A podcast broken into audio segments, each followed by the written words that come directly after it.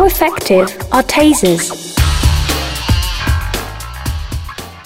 These days, more and more police officers are being trained to use tasers, electrical stun guns.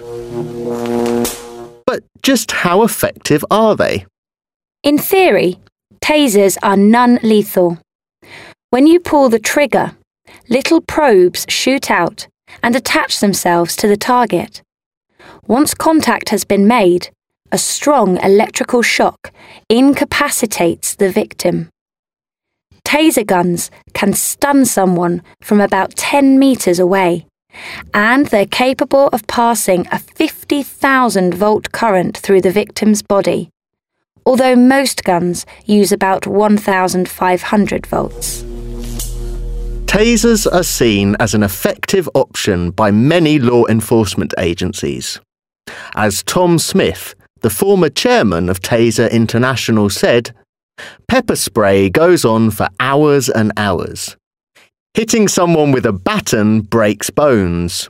Shooting someone with a firearm causes permanent damage. The intent of those tools is to inflict pain. But with the taser, the intent is not to inflict pain. It's to end the confrontation. And when it's over, it's over. Many police officers also find that they rarely have to use their tasers. 99% of the time, just pulling it out and saying, If you don't cease, you will be tased, is enough, said Patrol Officer John Giffin in a report for the Monadnock Ledger transcript. However, some say they're just too dangerous. An American study found that victims who suffer from heart problems could have a cardiac arrest if they're tased. And the United Nations Committee Against Torture said that the use of tasers constituted a form of torture. There have been several controversial incidents too.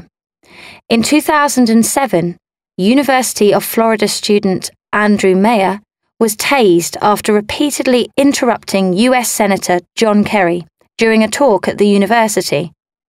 Meyer famously yelled, Don't tase me, bro, in a video of the incident that went viral. In the UK, officers fired a taser into the back of a blind man.